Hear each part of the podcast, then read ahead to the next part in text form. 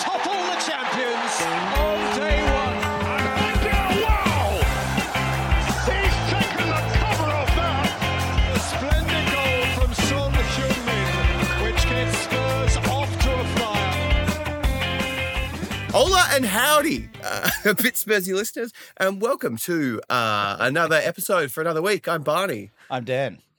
And we have much associated news to talk about Tottenham Hotspur today. Less Instagram stuff, unfortunately. So if you have tuned in for an Instagram review, turn it off because that won't be happening. But also, maybe you should, try a new thing like transfer news or perhaps the new position that has been filled at Tottenham, or other things. There are other things out there apart from just Instagram reviews. Wait, Barney, are we having a go at our listeners for like rabbit holes that we'd led them right into for multiple weeks? I'm just trying to preface a warning in case someone is a huge Instagram review head and they're signing in. Is that what you do? How do you listen to a podcast? Sign in.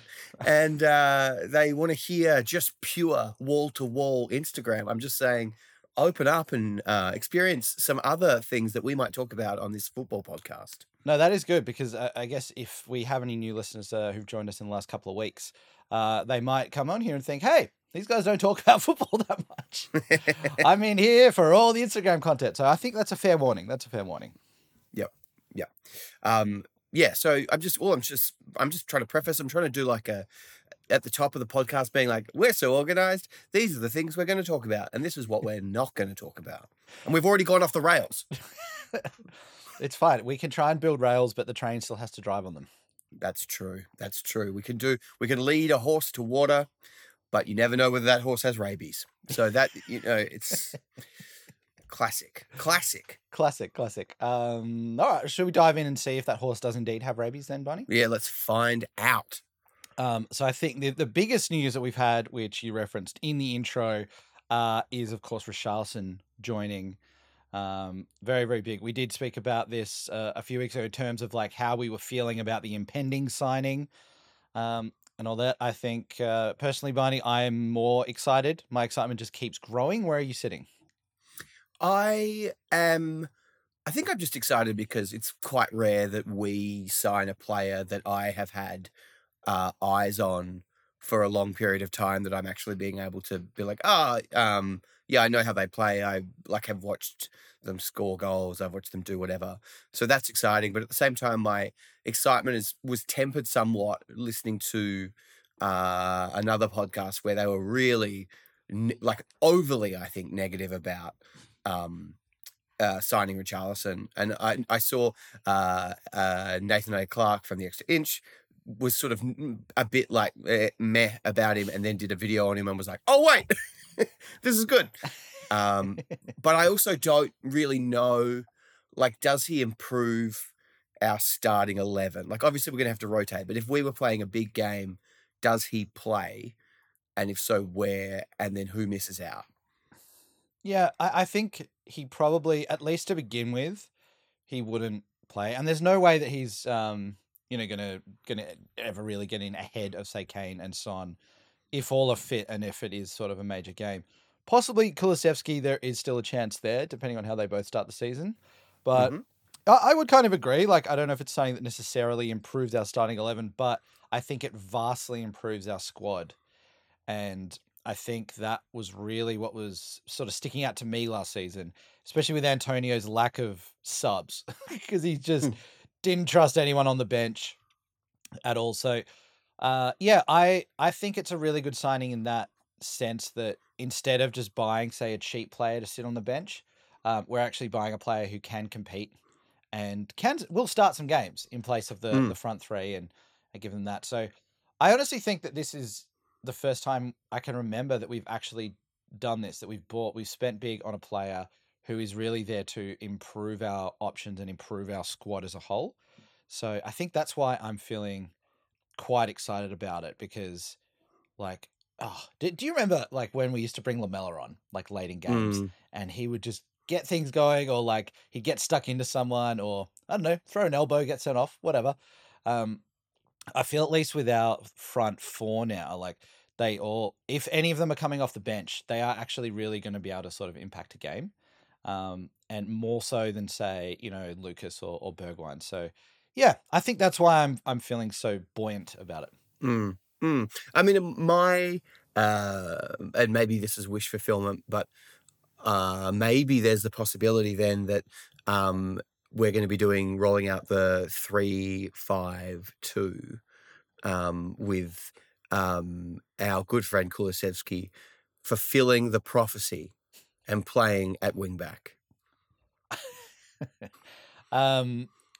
Yeah, well, I guess if we don't, it's probably pretty telling. If we don't sign a decent right wing back, then there's obviously got to be some plan there. Because I'd say we're not going to go into the season with just sort of Emerson and Doherty sitting there. Do you want Kulusevski at wing back? That's the vibe I'm getting. I just want to see him reach his full potential at at wing back. Okay, so you're pro wing back for Kulusevski.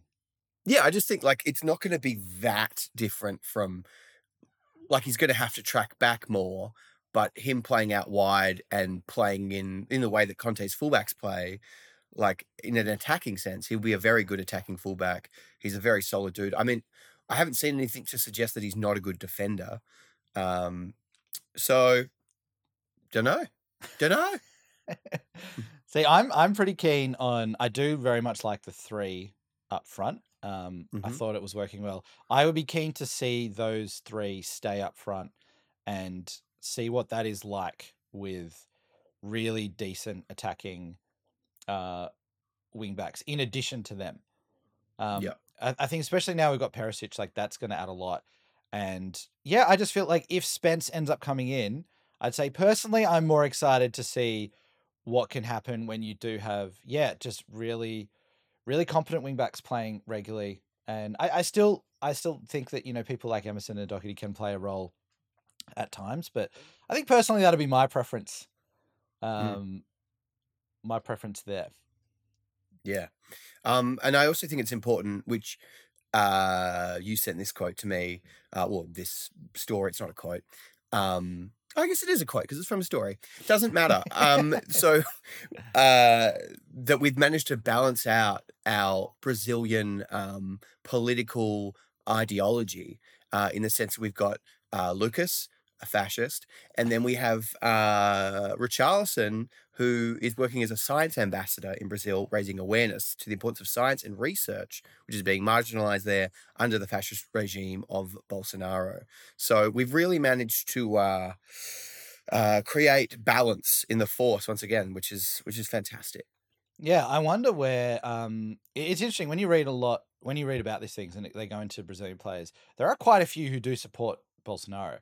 And like what we know of Bolsonaro is not good, with the caveat as well that obviously we are not in Brazil. We don't live there. We don't sort of know the full feelings from sort of the general population there. But I think knowing what Lucas has sort of liked on his social accounts and using that as our barometer to sort of judge what it's all about, it is very refreshing to see that Richarlison seems to be very much against that and just really seems to be a good bloke, you know, extended from that as well, doing like other charity work and those sort of things, which I think is in great contrast to his on-field persona. Absolutely. It's like Lamela, where he is seemingly a complete psychopath, and then you hear him talk and he's like, hello, my name is Eric Lamela. I'm very sad about my dog dying. I have a beautiful wife and children. And you're like, wow, you're an absolute sweetheart. I am very pleased to. It's always nice when you have like good evidence that the person that's coming to your club is also a good person. Yeah, and I think that's what maybe some fans initially, I don't know, but maybe there was that feeling that when you play against Richarlison, he's very annoying for his absolute shithousery. And so therefore you instantly go, well, he just must be a crap person too, because who would play like that? Who would go down? Who would do all these sort of things? And it's interesting, like when we were listening to the A Bit Spursy Medal vote recounts for our last episode. There was one after an Everton game where I gave Richarlison some negative votes, and I was saying I don't like this player. I'm not a fan at all. He just keeps going down. He does all this, and I seem to very quickly have flipped. And I'm like, well, if it's for us, that's fine. But I also kind of feel that Conte's maybe not going to be as liberal with that sort of stuff either. And like, if Richarlison is being going down more theatrically when he could have stayed up and got through on goal or something like that, I think that's the sort of thing that Conte would berate him over. Yeah, I think so. I mean, I just I can't get over how big a backflip you've done, because I remember that game, and I remember you, I think, did we watch that together? I remember having a conversation with you where you were like, I hate Richarlison. And I mean, I think it's a sign of a good shithouser when they're on your team, you're like, great player, really smart, really professional, knows how to use the rules to their advantage. And then when you play that player, you're like, I think they're the worst. So, good signs from DT. Totally. Well, and it's, it's like a thing that's often bandied around of like, if the player's doing, good stuff for you, they're a master of the dark arts of the game. But if they're against you, it's like, oh, this is horrendous. This is anti-football. This is all that. I'm willingly admitting my backflip on this, and I'm very happy to be proven wrong. I think as well, it's like fans of other teams, they hate some of our players so much already that I think maybe that also plays into it. Like, we're not known as like the good guy team. Because other fans like absolutely hate Son, they hate Kane, and objectively, I think just two like relatively nice people. Like Son's got a couple of red. Like there was that challenge on Gomez, but it's like when you actually look at that, it's like it was a bit cynical, but it wasn't super dirty. Like it was just very very unlucky, I think. But those challenges are made sort of all the time. But there is this vibe that I get that like we're just hated anyway, so why not add to that with Richarlison in the mix as well? Lean in, baby. Yeah, let's get Jonjo Shelvey down here. Let's get who are the other players that everyone hates? Let's get Lee Cattermole out of retirement. Let's bring him back. Lee Cattermole, bring him back. Let's get Harry Maguire on the bench to just sort of stand there. I don't know, and just lean in. Just lean into that. I mean, I still maintain with that Son tackle that, it was malicious because he came back and was like getting his revenge. Yeah. But he wasn't trying to break his leg. And it was just unfortunate that Aurier was also, I maintain that it was Aurier's fault, because Aurier was standing there and that, whatever. Son is innocent. He was just actually trying to, I don't know. He was. It doesn't matter. The other thing I should say on the I meant to say before when we were talking about Bolsonaro is that, having done a little bit of reading about this, the Lucas stuff is like the tip of the iceberg of how cooked and terrible this dude is, and we get just the tiniest bit, and that is, it is just the tip. Just the tip. Yeah. Great.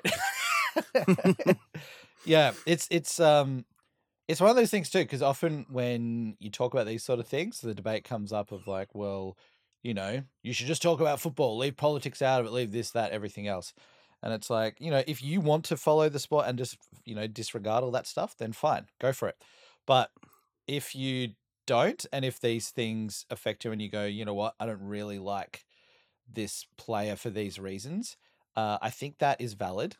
And I think that, it's important to vocalize these things, because overall, I think just, things just get ignored a little bit too much, and just with the simple turn of leave politics out of it. But it's like, when you're talking about, human rights type things, I feel like it's fine to bring them into the conversation.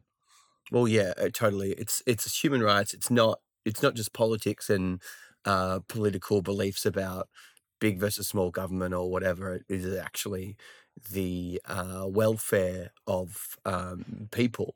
It's a bit like watching, to me, that kind of stance of not wanting to acknowledge any kind of political beliefs that surround football or footballers is like watching Breaking Bad, but only watching the scenes where Walter White does good things. Yeah. And being like, what do they mean Breaking Bad? Yeah. Can we just enjoy the teaching and ignore the meth stuff? He's really kind to his baby daughter. Like, what? Oh, definitely. And we're talking like, it's more serious. We're not looking at, say, Lucas and going like, do you know, Lucas wants to put 2.3% of the budget into education, but I think that extra 0.4% should be going into hospitals instead. It's not these things where it's like, you know, maybe there's no clear sort of like moral compass as to what should happen with it.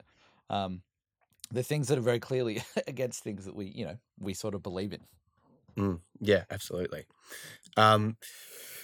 To move into things that we do believe in very strongly, we have a set piece coach, and I am so pleased that this has finally happened. We've been so limp and impotent from set pieces for so long. I think it's brilliant, especially with the way that Conte plays. And if we're going to be, when we're going to be playing against teams that throw up a low block against us, we're going to be slinging in those crosses. We're going to be like Liverpool, number two. And, I just think it's awesome, especially considering who the dude is. Gianni, is it Gianni Vio is how you say Gianni it? Gianni Vio. Is that how you say it? Yeah. Vio, yeah. Gianni Vio, another Italian into the backroom staff.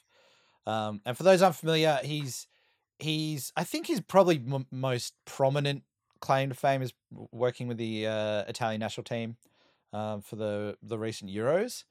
And I'm pretty sure they scored a bunch of goals from free kicks throughout that tournament. He's been all over the place. He's a pretty interesting guy in the sense that he's worked in Italian lower leagues. He's worked at like AC Milan. He's worked at Leeds. He's worked at Brentford a few years ago. He's working at a Serie B team now. So maybe he's just like, he just loves it so much and his rates are not prohibitive to like only be working with the top clubs that he goes around and, I don't know, you might find out that there's some pub team that gives him like a job for a few hours a week. But yeah, there's some interesting claims about him. Like one is that he's designed 4,830 different set piece routines. I'm like, that's a lot. That's a lot. Like the only person who'll know that will be here. And does he count? Like, I understand set pieces are probably, it's very, very technical work into that. So it wouldn't surprise me if he did have a spreadsheet with all these statistics about his own set pieces in there, but that is a lot of different routines to work out. Yeah. Oh yeah. But we could do with some, cause we've been, I think, pretty average from set pieces for a while. And yeah, it'll just be really interesting to see how much this changes us. Like, does this change? Like suddenly now every time we get a throw in, where those are taken in a different manner, I'm just intrigued to see to what extent this will end up sort of affecting the team. And you'd have to think too, if we ended up becoming very good at set pieces, would we be a team that starts playing for set pieces more? Because I don't know how I would feel about that. If we go down the sort of like, Matty Cash path where you're just trying to get it out for this long throw.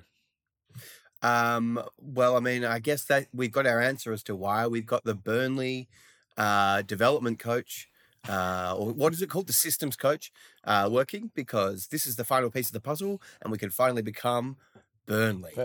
I mean, I just think it's like, we are missing out on, like the season he was at Brentford, they scored, I can't remember the number now, but it was a very significant amount of goals from set pieces. And if we can just increase our, amount of goals we score by 10, 15, like that's going to be,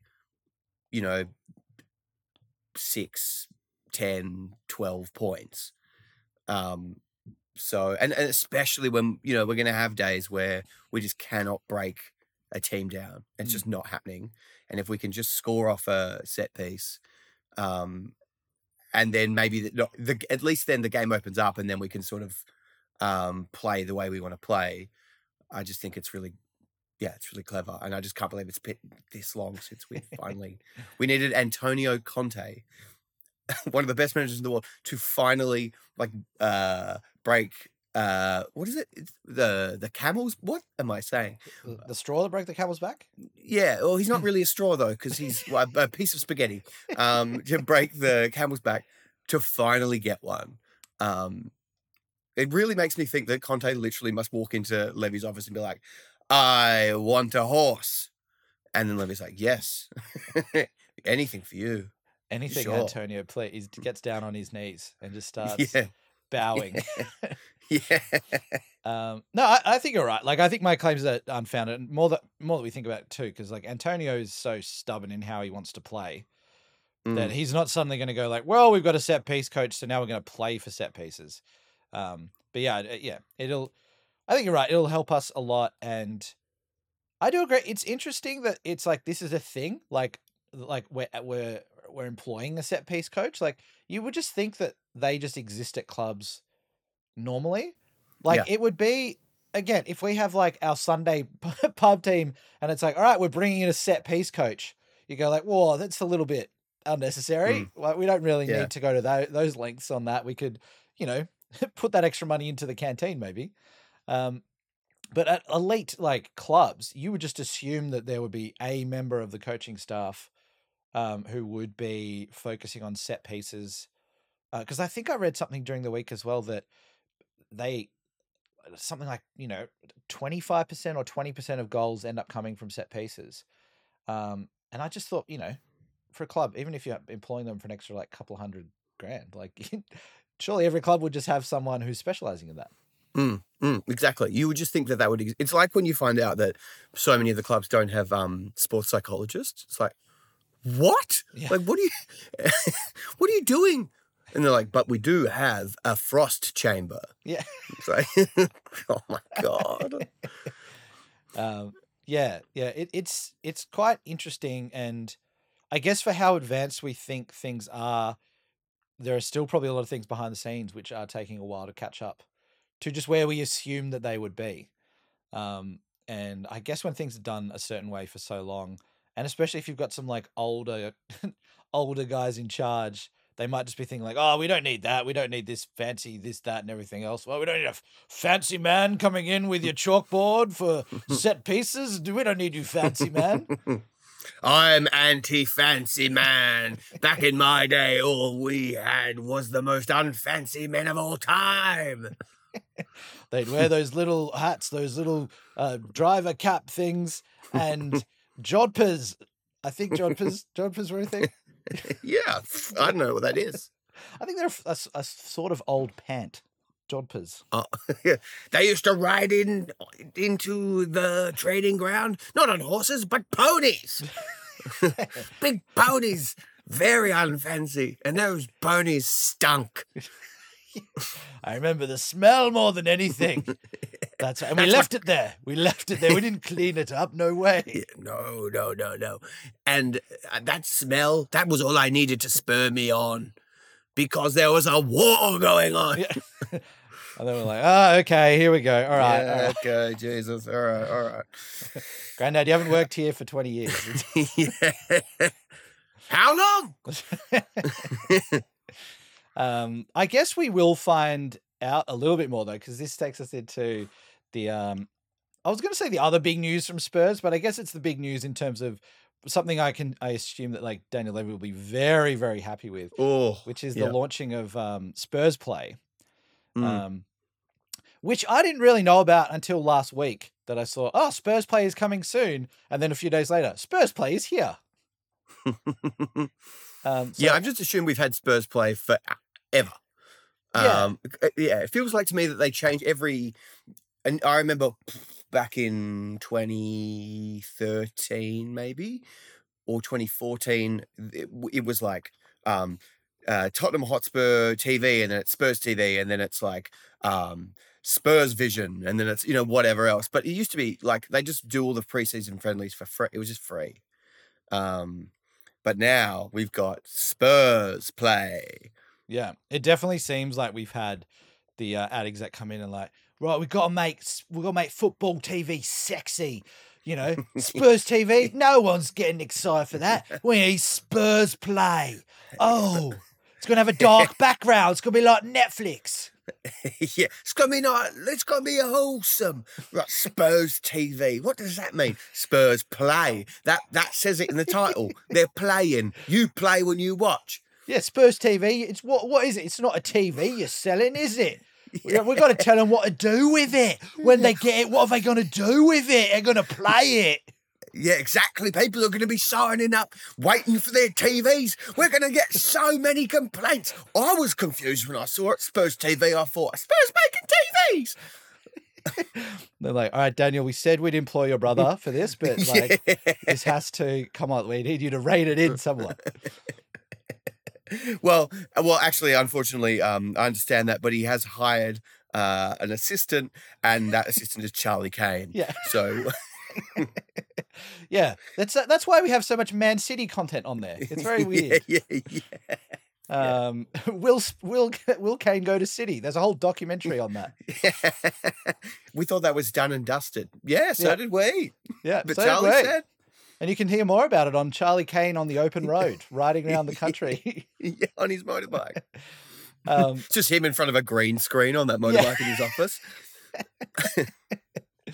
I am a suck for this. I did sign up for Spurs Play. I am absolutely going to. Yeah, and I'll tell you what, when you sign up, you kind of go, is this going to be a bit of like a stodgy thing where the club does it and they've used some like, you know, small design agency to put it together and it doesn't really load properly and it's not like that nice to navigate.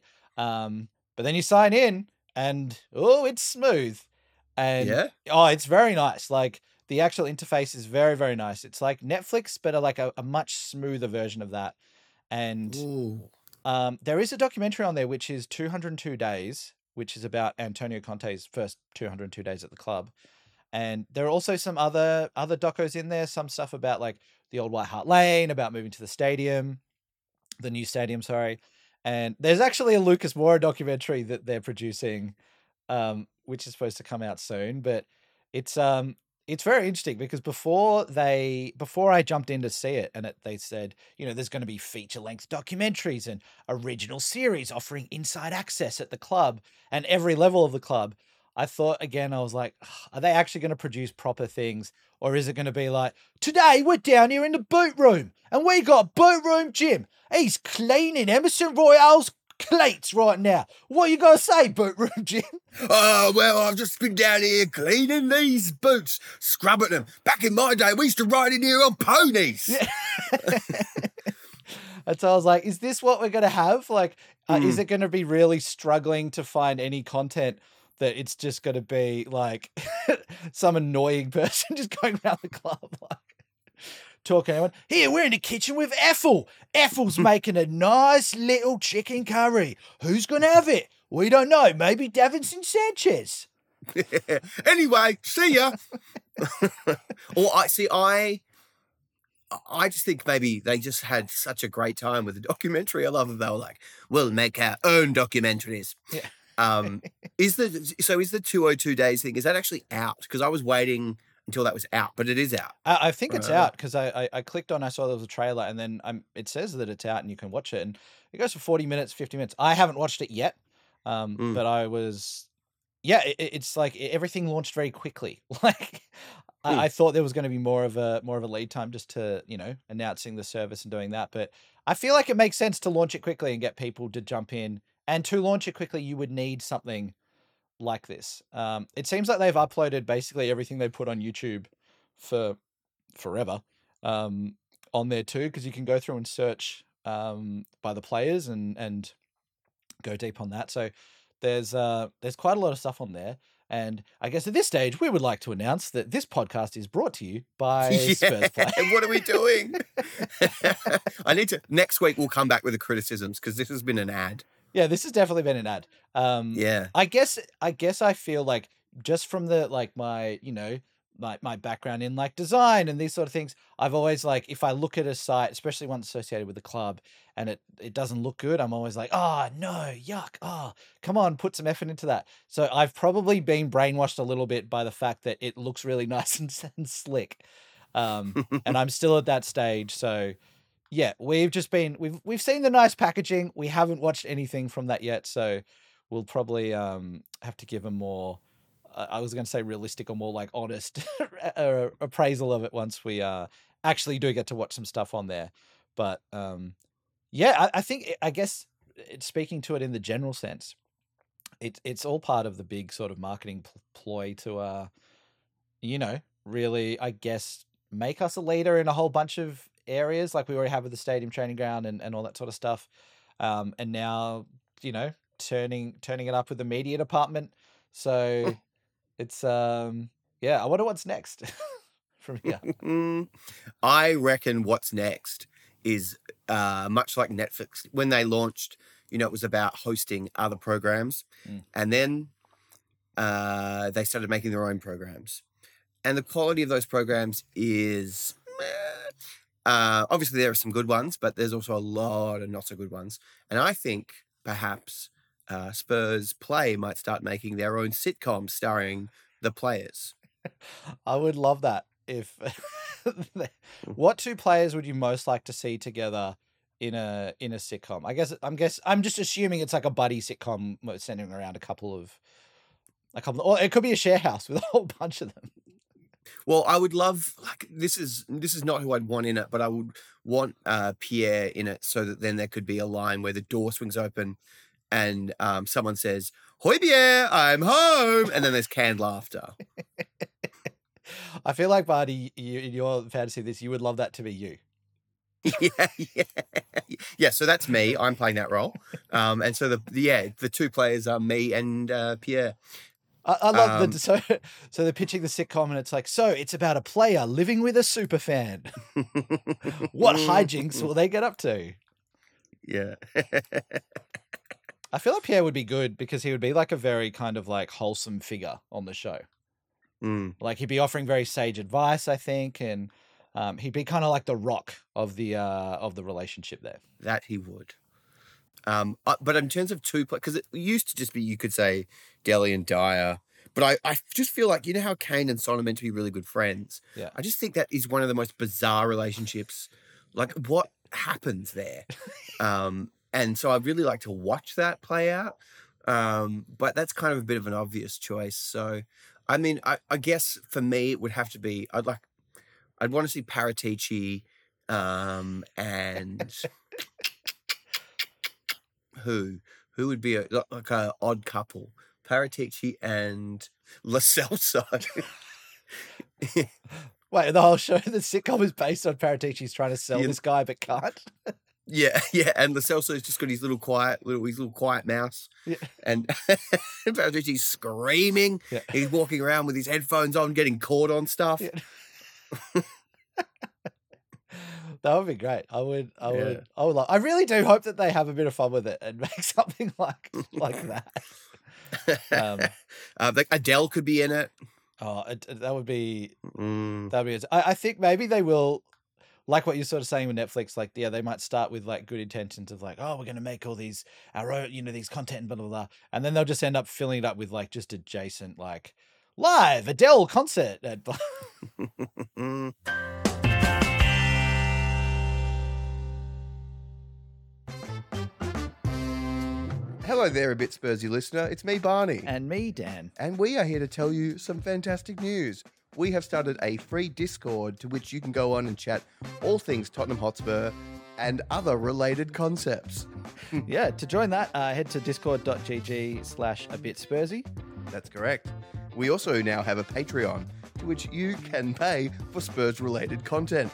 And it sounds like a scam. It's not a scam here. It's not a scam. We're not scamming. It's look, we love creating this podcast, and there's a whole bunch of other things that we want to do with some streams. Some watch-alongs and these sort of bits and pieces. If you would like to help us out and support us there, we'd really appreciate it. We'll be able to create more Spurs content and sort of have fun doing that. So if you like to do that, please head to patreon.com/abitspursy. The more of you that are on the Patreon, the less time I have to spend in the coal mine, which is my job. So let's get Barney out of the coal mine. And yeah, all links can be found on our website at abitspursy.com.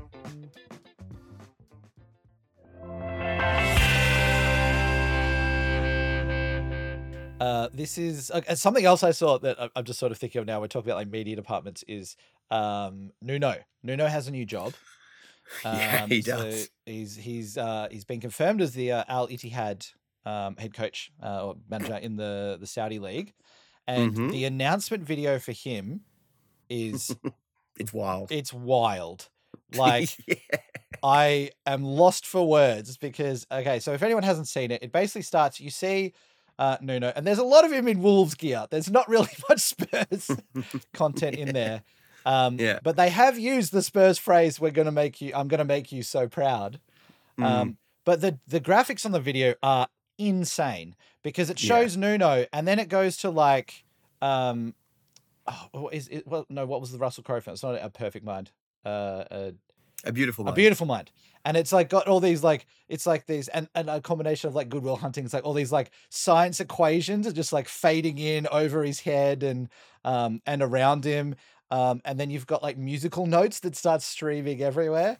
And so it's like, is this, we're trying to make him like a Mozart / like science genius. And it's like, I don't think that's what Nuno is known for. It's like this master physicist. I just can't believe what a fault. Because I figured, like he'll coach someone in one of the lower leagues or maybe just someone at the bottom of the Premier League. No. He's going to the Saudi League, which I wonder whether that's just a money thing or it's like his time at Spurs damaged his reputation so severely that he actually couldn't get a gig. Yeah, I think it's probably a combination of both, because you kind of feel like if after the Spurs experience he'd want to have a little bit of a break, but you would assume that he would probably have tried for like a lower league like I don't know maybe a championship team or like seeing what he could maybe do if there's like a Bundesliga or a league or something something like that. But yeah, you have to assume that his options had kind of closed off. And it was just a good payday. Or maybe they're just the only club that, like, when they were talking to him, were like, "You are such a brilliant tactician, a brilliant, masterful tactician." And Nuno finally felt seen. Nuno was like, "Oh, finally, people understand. Finally, people will understand what I was trying to do for the first North London derby last season." Oh, that's so wild. It's so crazy. The video's just like when the spirals occur and it's not only maths equations but also musical notes. Unbelievable. Yeah, it sort of feels like maybe at their media department they're like, "What should we do for this?" And someone's like, "Well, my son just did a media project at school and he's got this template that he bought online and he could just use that." Yeah. It's like, yeah, all right, fine. We'll do that. And it's there's also some like trigonometry stuff in there as well with like triangles being measured. And some algebra with letters and stuff everywhere. But look, we say this, but like I think, best of luck to Nuno. Like I hope that he I wish no ill will on him. I hope he has fun. Yeah, me too. I hope he makes them proud. There's nothing more damning than that video where he says that. Yeah. And then the next 10 games. Which is a real wonder why they then chose to use that specific clip on this announcement video. Like, what clip should we use? Hey, should we record something new that's maybe just a new phrase, even if it's over the phone with Nuno? Doesn't matter. They're like, no, let's go to that clip that he said to Spurs. Which then had just this, tremendous downfall afterwards. Let's bring that back in. Unbelievable. It is, yeah. It's something. So go, please look. You can find that on Twitter. Check that out if you haven't seen it. It's definitely a very interesting announcement. Yeah, I wish we did our announcements like that, to be honest. Yeah, it's... I think it would be... That would be at the forefront. That would be the leaders of media if this was how we did them. Yeah, that's the tipping point where we go over the edge a little bit and we get a little bit too carried away. Yeah, I can't wait until we start releasing them in 3D. Yeah. So, get your Oculus Rift. It's soon. I'm sure it's soon. It'll be soon. That would be amazing. I remember, something about watching football in 3D. It must have been the 2000 and... Far out. Was it 2012 World Cup? Mm-hmm. Where I think they did have games in 3D. And you could go watch them at like cinemas. Yeah, I remember this now. Yeah. Like and I remember watching, I think it was the final or the semi-final, and going there at like 4 a.m, and it was packed, and you had your 3D glasses on. And there were aspects of it which were kind of cool. Like you could actually see some depth in the field, and that was really interesting. It's just occurred to me now, that's like 14 years ago. No, sorry, 10 years ago for then. And we haven't even remotely seen anything like that since. And I get that the technology maybe to film games with 3D cameras and stuff is expensive, but I would have assumed by now that we would have maybe, I don't know, even had more events like that where you could go and watch a game in 3D at a cinema. I'm so pleased we don't. I hate 3D. I hate it so much. I think it's AC Grayling talks about, or is it him or is it someone else? Talks about the idea of giving up. When we have advances in technology, the advancement is often not the purpose that the original invention was made for. So like with telephones, we had home phones, cordless phones, and we had mobile phones, but the quality of the call on a mobile phone is not as good as a landline, but the ease of use in the sense that you can call people from anywhere and blah, blah, blah outweighs the original function of it. So we give up the fact that it might drop out or we allow that to happen, or that it, it's going to be crackly or whatever. And to me, that's very similar with 3D, except it didn't happen, where it was like, this isn't as good. In the sense that it's not as good as watching something in 4K or 8K. And you have to wear these stupid glasses. But yeah, it's but the payoff is it's in 3D, whether it's the payoff isn't that good. So yeah, I feel like I definitely agree for most other content in 3D. Like any movies that I saw in 3D were just always not good at all. But I remember something that I was impressed about by watching, I think because it was sport, because maybe you didn't care so much if it was in the highest resolution. Like it was just it was just an interesting way to sort of be able to experience the game when you're not there, and give a little bit more depth to the pitch. So I'm not necessarily saying I'm a champion of 3D, bring back 3D for sport. But this is an ad, bro. Is this another ad? Coming to Spurs Play. Watch all games in 3D. With Taratici's commentary throughout the game. Imagine if it was in 3D and we commentated like that. Hello, welcome to the show. Let's watch some football. And the sound was also in 3D, so we would just circle the room, so it just sounds like the voices are coming at all angles. Out of the walls. Yeah. Oh, God. We need to send an email. There are many emails that we could send. I still haven't sent my one about the supercomputer. I really need to find out. I'm desperate to find out about the supercomputer. Yeah. Well, do you know what else the supercomputer is good for? 3D. Powering 3D. Oh, that's a good idea. Makes sense. Could we borrow you? Hey, maybe now that we've had a thing, you can email them and say, look, can we borrow the supercomputer to try out some 3D? Myself, Barney, I'm not keen on it, but Dan is keen to try it out. So we're just wondering, could we make that happen? Yeah. Great. I'll include that as well. Yeah. I'll include that. That's important. I got to remember to send that email, because I just either won't get a response or I'll get a really funny, thank you for emailing the Mirror. We appreciate your interest. Depending on how deranged, I'm going to make the email very deranged. Now, the other thing that's slightly deranged is something that you've found, which I really do appreciate.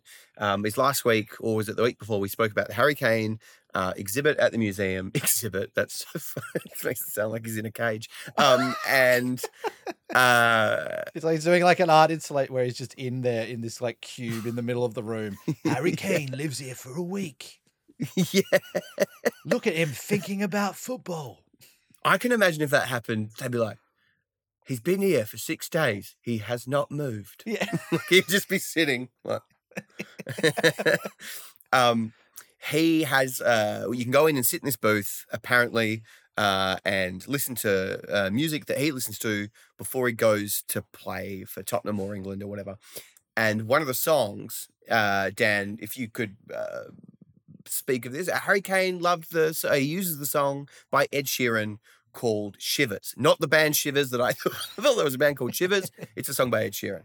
Yeah. And we've heard, like, in the past, Harry Kane has spoken, you know, in those interviews of like, "Oh, g'day, Harry. Welcome to Sock AM. Who's your favourite music artist?" And he's like, "Oh, Ed Sheeran."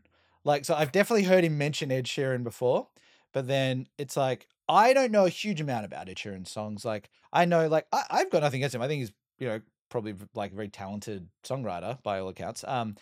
And he's got some songs which I'm assuming are pretty like good to pump up and sort of get things going to. This one, Shivers, I find it just more interesting due to the lyrics that it contains. Because I think like a lot of, you know, traditional sport pump up songs, it's just about like, you know, it's just very, very generic statements, which are just like easy to get your head around. And like, you know, it's like, let's go. Like, it's really just like very, very, very simplistic, almost like, I want to say like primitive sort of messages of like, let's go out for battle. Whereas this one is, it's a love, it seems like a love song. And I just wonder, like, who Harry Kane is thinking about when this, like, is he thinking about the goal? Is he thinking about the ball? Because some of the lyrics, for example, are, I took an arrow to the heart. I never kissed a mouth that tastes like yours. Strawberries and then something more. Oh yeah, I want it all. Lipstick on my guitar. Fill up the engine, we can drive real far. Go dancing underneath the stars. Oh yeah, I want it all. And then another bit, which I think is important, is I think this is the chorus, which is like, you got me feeling like I want to be that guy. I want to kiss your eyes. I want to drink that smile. I want to feel like my soul's on fire. I want to stay up all day and all night. Yeah, you got me feeling like. I one lyric that really came at me like a bullet is... and when they say the party's over, we'll bring it right back into the car. That's my favorite bit. Yeah. On the back seat in the moonlight dark, wrap me up between your legs and arms. Yeah. Wow. Like an anaconda. Like an anaconda. Yeah. So like is Kane picturing just like cozying up? That's what like what goes through the sort of mind there to get him in that, in that sort of headspace. Like initially I thought like, oh, is it a bit of like a love song with maybe with Son, maybe that, you know, he kind of pictures, but I feel like he's got to picture something when these lyrics are happening. Well, I mean, I feel like I want to come up with lots of silly reasons, but I also, to me, the Kate Kane and Harry Kane romance is one of the most beautiful, like, that's true. Symbols of just like simple, like they went to the academy together and then they ended up getting married. And like, she seems like a lovely person, and he kisses his ring every. I mean, maybe she's like some kind of like Sauron overlord who's kissing the ring every time. So I assume it must be like pump up song. Remember the love. Get a little bit saucy, bring the party back to the car, and then he's like, "That's who I'm playing for," and then he goes back to the pump up songs. Now that I've got that out of the way, I would say it might be for. He's now recently appeared on Fortnite as a character. It might be for his avatar on that. He wants to be with his avatar. He's thinking about his Fortnite avatar. Yeah. I like that. We are missing very crucial context. Like, I wonder if at the exhibition it did say Like, I don't know if that was an intro before the song. It's like, and up next, we've got Ed Sheeran, Shivers. Now, this is one that Harry Kane listens to when playing Fortnite as himself. Yeah. I hope that's true. Or to cement his beautiful relationship with his partner. Yeah, yeah. I'm very nervous about if anything was to, you know, like their marriage wasn't good or they fight all the time. It would just destroy my belief in love. So it can't happen, because to me, I've seen photos of their house. It's horrendously decorated. They did that gender reveal thing, horrendous, but they were in it together. Yep. They're like in the cringe together. Yeah, I feel like now, like I've raised this, and you're like a Harry Kane like biographer. And providing and I'm just like, oh, isn't this like a silly thing? He loves the ball. And you're like, no, well, actually, it's about his marriage with his partner. Now, the sanctity of that union is so beautiful to the English people. I'm like, okay, I'm an idiot. Do you remember Diana? It's like if her marriage to Charles was one that was full of warmth. Yeah. No, I mean, it's the stupidest song. It's like I always thought that like the thing about Ed Sheeran was that obviously he's very popular, but I thought part of that was like meant to be that he was this amazing lyricist and he sort of transcended pop music through his lyrics. But reading this reads like I don't even know what it reads like. The scribblings of a moron. Yeah, I think so. And especially that I want to be that guy, I want to kiss your eyes, I want to drink that smile. That just sounds like, what can I, what else could I kiss apart from mouth? Eyes, all right, that makes sense. I'm Ed Sheeran, I don't care, I'll just say whatever I want. I like, oh baby, you want to dance till the sunlight cracks. Is he referring to the fact that the sun is rising, or is he actually talking about the heat death of the sun? Yeah. It's like, wait a minute. Yeah. This is a demonic prayer. Yeah, what the hell? But there we go. That's our assumption. This as well is based on a very loose comment on our Discord from someone saying, yep, I went to the exhibition, there was an Ed Sheeran song, Shivers. So if anyone else has been to the exhibition and there was more information about where the song comes from, please let us know. I'd be very, very interested to hear that. Something else I wanted to talk about, Buddy, was, and I would put this in the basket of things that we can't massively verify because we haven't seen too much of it. But there's a apparent quote from Cristian Romero where he was asked in like a sort of a silly interview if he had to drop a nuke somewhere in the world, which is just a bonkers question to ask in an interview, especially just to like an athlete for a team, like, and his answer is the Emirates Stadium, which is a good answer. But then there are a lot of smart ass replies that are going like, does he know that if a bomb was dropped there, it would also wipe out Tottenham? Mutually assured destruction. Yeah. Yeah, I love that. I want to know if this is real, who this journalist is. And I want to meet them, because imagine in a press conference, sorry, Antonio, if you had to drop a nuclear bomb anywhere in the world, like also you could just answer, oh, deep into the ocean. Yeah. Because I don't want to kill anyone. Yeah.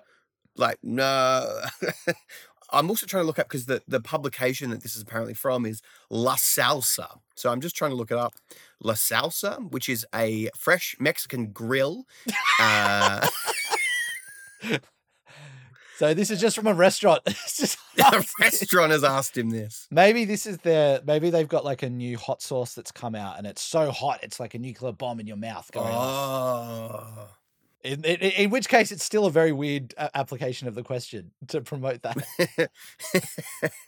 When I Google La Salsa news, I get LA salsa dancers still dancing through the pandemic. So... Yeah, this is very much in that unverified territory. I would kind of love it if it is true. Just in the sense of, I still think it is a stupid question, but just the it would just make me think like, ah, Romero's fully coys, isn't he? Yeah. I wonder what's going to happen when Richarlison rocks up to training. Like, are they going to... what are they going to do? Are they going to have to fight? Well, maybe if this question was asked a week later, the answer would be on Richarlison's face. Yeah, and then people, smart ass, would be like, "Well, that would include your face as well." Yeah, I love the idea that someone has asked Cristian Romero, "What would you do if you had a nuclear bomb, and where would you drop it?" And then people have been like, "Ha ha ha, idiot! Guess what?" Like in response to the stupidest question in the world, and that I cannot verify that this publication even exists. Yeah, it's absolutely nuts. It's madness. It's absolute madness. We should start doing that. Just make things up and then put like burrito as the source, or like I don't know what else. What's another great source? Australian meat pie news. Yeah.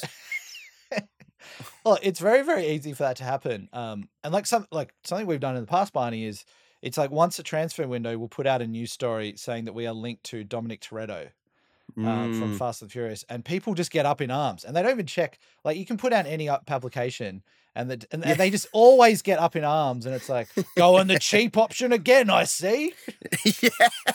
Yeah, like Toretto. Oh, never heard of him. Yeah. And you're like, oh my God. So it does show as well. I would love it if there was a deeper point we had here where we're like, this has actually been to illustrate how easy it is for misinformation to spread on the internet. And I mean, that's the point I was going to make. But also, you can check all this out on Spurs Play. Yeah. Yeah, that's their little segment there of just like, we ask every player if they had to drop a nuke, where would they drop it? Yeah, just like, and in between, there's like an explosion. Yeah. In between each player is the transition. Yeah. And I'm sure there will be some like hobby, like, that's a very serious topic. I wouldn't drop a nuke anywhere. Yeah, I wouldn't do that. Yeah. Or like, I can imagine Lloris walking out. Yeah. I should have left this club 5 years ago. I cannot believe this. This is exactly where I thought this club was going. Yeah. But I mean, it is true, like in terms of misinformation, like it's crazy how all you have to do is read something and then go, oh, I don't know if that's real. And then you do a 2-second Google search and figure out whether it's real, whether it's written, who the source is, blah, blah, blah, blah. Like it's that easy as opposed to just reading it and then just vomiting out your immediate response to it.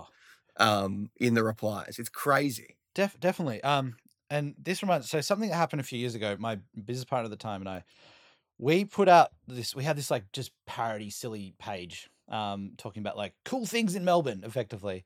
And we put up some photos of a spoonful of Nutella. And we put it up as $5 online. Didn't think much of it. And then within a couple of days, it was being run in like the Daily Mail as like, you know, outrage, like, oh, this Melbourne cafe is selling $5 spoonful of Nutella. This is millennials gone mad. And then within the next couple of days, we had calls from like the BBC, all these places around the world. The Project, which is a sort of big primetime TV show here in Australia, they called and they ran the story on their show. And like National 9 News, a national broadcaster ran this story. And the only verification they had for some of them was to call us and we go, oh yeah. And then that was it. And it sort of turned into this thing.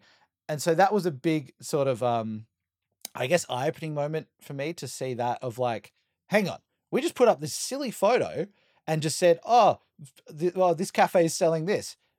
Nothing more than that. And then it just sort of like the hunger for stories anywhere just went absolutely bonkers and everyone was running it. That is, I remember that happening at the time. And someone, I don't think you told me, but someone else told me that you had done that. And I was like, oh my God. Because I mean, it's crazy that, you know, people have to study to become journalists. They go through training, they've got to verify sources, blah, blah, blah, blah, blah, blah. And the fact that it can come down to this website. And then, so what did the cafe exist that you said had the things? So the cafe existed. They were down So, okay, so the actual cafe space existed because we had an office on top of that. And so it was myself, my like I said, my business partner at the time, Paul, and another guy who was like, you know, in one of the co-working spaces nearby named Sasha. We were just sitting around like, let's come up with something that we could easily shoot. And then the idea was to shoot that downstairs. And we made up the name of the cafe. So there was nothing online about the name. But like we knew that we could take photos within the cafe to make it look like it was a thing. And then that's just, it just went from there. It was absolutely ridiculous. That is hilarious. Just another brilliant reminder to not get your news from The Project. Yeah. They suck. Sorry to everyone that loves The Project. They do this thing and you can chart it where so they'll be like center left and they'll care about human rights issues and all this kind of stuff. And then as it gets close to the election, all of a sudden, this is prior to them being owned by, is it NBC that owns them or no, who owns them? CBS. Prior to that, just before the election, all of a sudden everything would swing and it would be like, is the Labour government / Greens actually a bunch of aliens who want to kill us? Like, because it's a big business. It's just, it was revolting. Anyway, that's very off topic. Another thing that some people have found revolting, see that transition, is Eriksen apparently moving to Man U. Buddy, sorry, it just reminded me. It's like you're a professor giving like in segues here. Just how emphatically. See that transition done. Write that down. Yes, as you're saying, Eriksen. Yeah, you should see me tutor. Yeah. Yeah, Eriksen apparently going to Man U, which I find like I wanted him to come back. He didn't come back. Who knows whether? Apparently, we hadn't even really put an offer in, and like it didn't seem like we were interested. And if Conte's not interested in having him, then meh, we don't. You know, like whatever. He like was fantastic while he was here. He left. He's now playing. He had a very serious health scare. He's okay. Like whatever. In terms of him, I don't mind. What annoys me though is that if he'd gone to, which is bizarre, if he'd gone to Chelsea, Liverpool, or Man City, I would be like, it's game on, brother. Like, and it would feel like a more of a. I'd like respect him more, but because he's going to Man U, I'm like, why? Like, what are you doing? Yeah, definitely. I feel I've been very perplexed by this reaction overall. Like there's been some things online and again, you think it's just also a case of people just doing it for likes, but they're putting up photos like pretending to like burn an Eriksen Spurs shirt. And it's like, this is so weird. Because the Eriksen timeline is like, what? He was with us for 7 years. In that last season, it was not great. He wasn't playing well. We had already decided, like we kind of as fans wanted him gone because he'd already publicly said that he wanted to go. So it wasn't a great end. But then once he left, it was like, okay, fine, we move on. And then I think, the health scare that he had made everyone go like, oh, hang on, he's a footballer. He's a human. This is fine. Maybe we can actually just remember him positively from our experience. And that's that. That's a nice place to sort of rest in.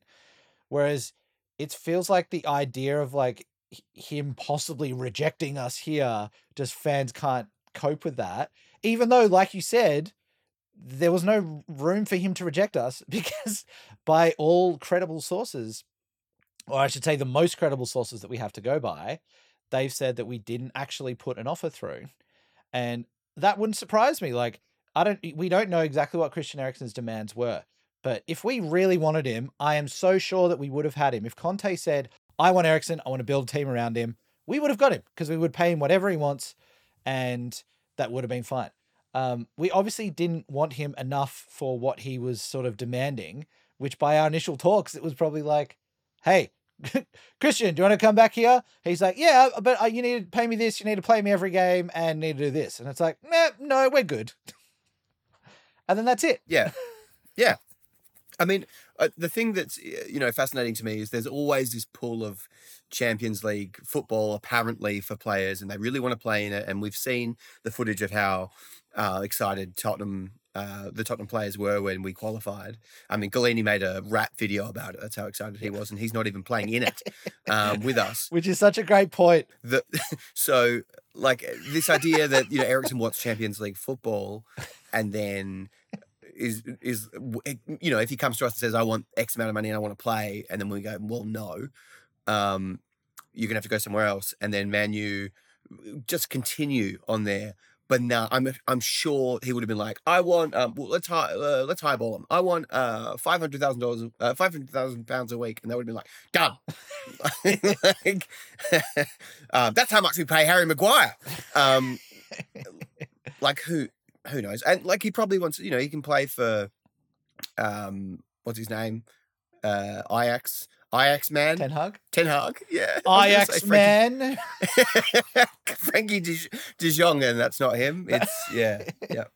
Ajax man himself. And joining us, we have Ajax man. Ajax man, yeah. Please just call me Eric. Is like Eric or Mr. Ten Hag. Yeah. No. Shut up, Ajax man. But what was interesting with that point you said, Barney, was that, people were like, well, Eriksen said he wanted Champions League and now he's gone to a non-Champions League club. And it's like, maybe he put out saying like, hey, I want Champions League in the hope that more Champions League clubs came in for him to offer him contracts to play and also play regularly because he would want to be going to the World Cup. So he wants to be playing. Yeah. And I just assume as well that like there must not have been as much interest from Champions League teams who could play him regularly, because we already know Italy's ruled out. He can't go to Italy and play. I wonder if other European leagues also have similar rules around pacemakers and stuff that you can't, maybe you can't play in those leagues too. But like I see nothing wrong with this and nothing wrong with Eriksen here, because honestly, if we did want him, there's no way that he would have gone to Man U. There's just no way. Even if he's, you buy into the story of like, oh, Eriksen wants a new challenge. It's like, no, I don't think so at all. Because like he could stay in London, play Champions League, play a new stadium, come back, play under a manager who bought him previously and got like a lot of success out of him. There's no reason why that sort of wouldn't happen. So I think we could just wish him well. And it also means we don't have to tarnish like any positive memories that we have about him. Yeah, totally. Until he scores against us at Old Trafford, and then I'll buy a shirt and burn it. Will you buy an Eriksen Man U shirt or try and go a retro Spurs one? I will. Well, no, I'll buy a Spurs shirt, but then I'll cover it in my own blood and then I'll burn it. Yeah.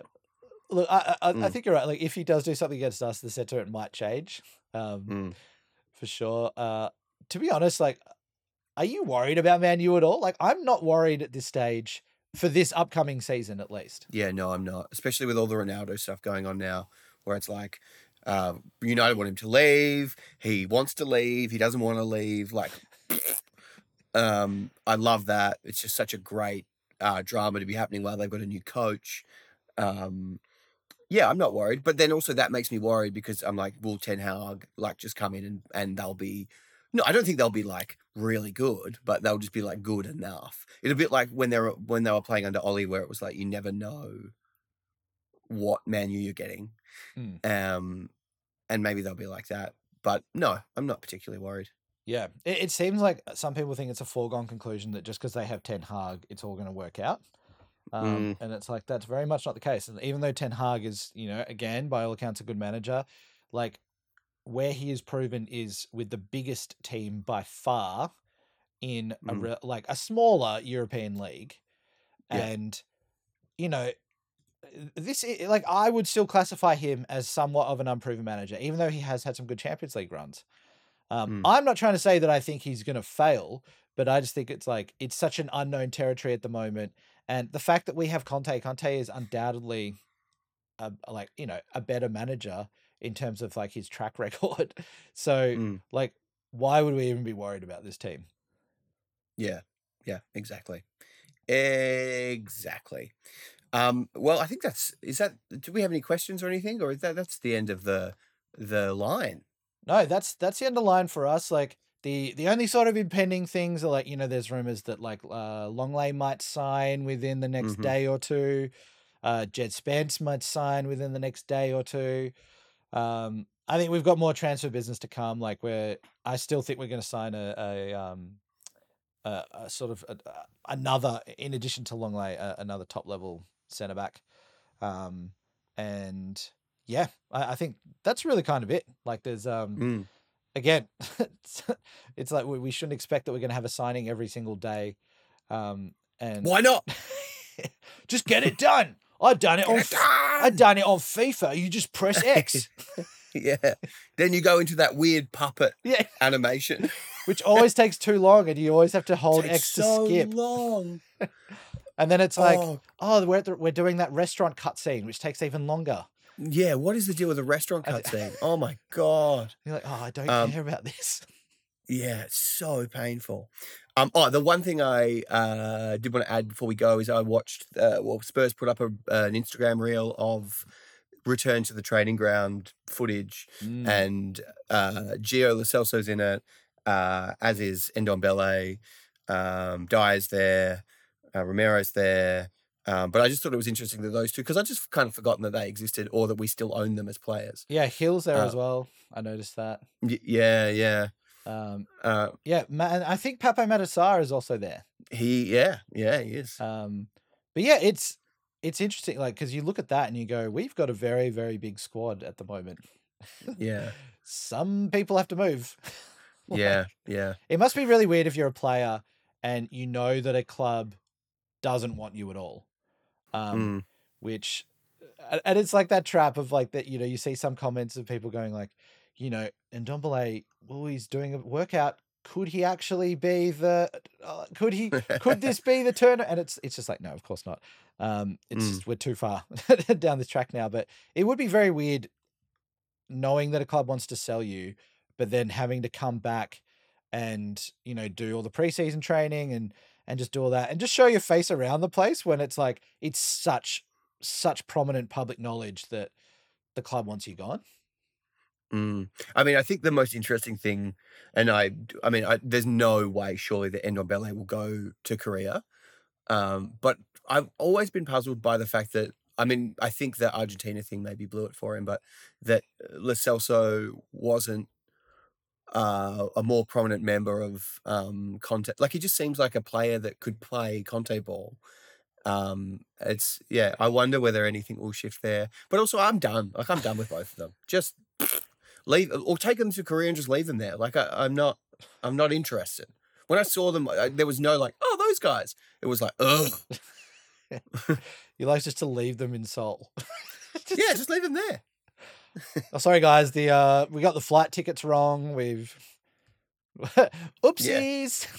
Yeah. Oopsies. Or you're like, okay, you guys are going on a different plane. We're going on this plane. Sorry, it's just model run, and then we land them in North Korea.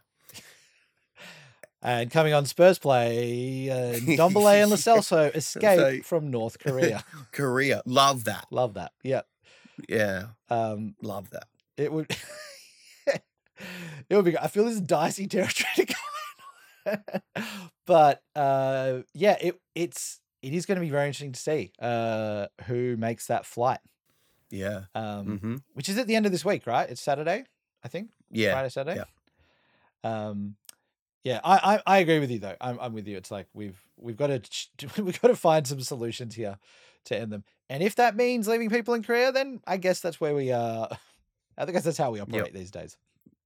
Yep. I guess that's how we do business now. Also, I just also like the idea here that like these are very well played, very well paid footballers. I could very easily just charter a flight back out. They can't. No. They're stuck. We've got their passports. Apparently that's a thing. Like the club looks after the passports. Yeah. That would be yeah. Well, we'll see. We'll see. Yeah. It's feasible. That's all I'm saying. It's an option. Well, that's a cliffhanger to leave on this week. Yeah. Who will return from Korea? Yeah, as always, thank you very much for listening. If you've got any ideas for some Spurs plays? No, that's Conte's job. Spurs Play content. Please post it. We've got a Discord. I'd love to hear what TV shows you'd like to see on there, what dramas, comedies, romances. And head to discord.gg/abitspursy. Brilliant. I didn't know what the address was. Thank you. I've been Barney. I've been Dan. And come on, you Spurs. You've been listening to A Bit Spursy. Follow us on Instagram, Twitter, and Facebook. Email us at hello@abitspursy.com and subscribe via your usual podcast platforms.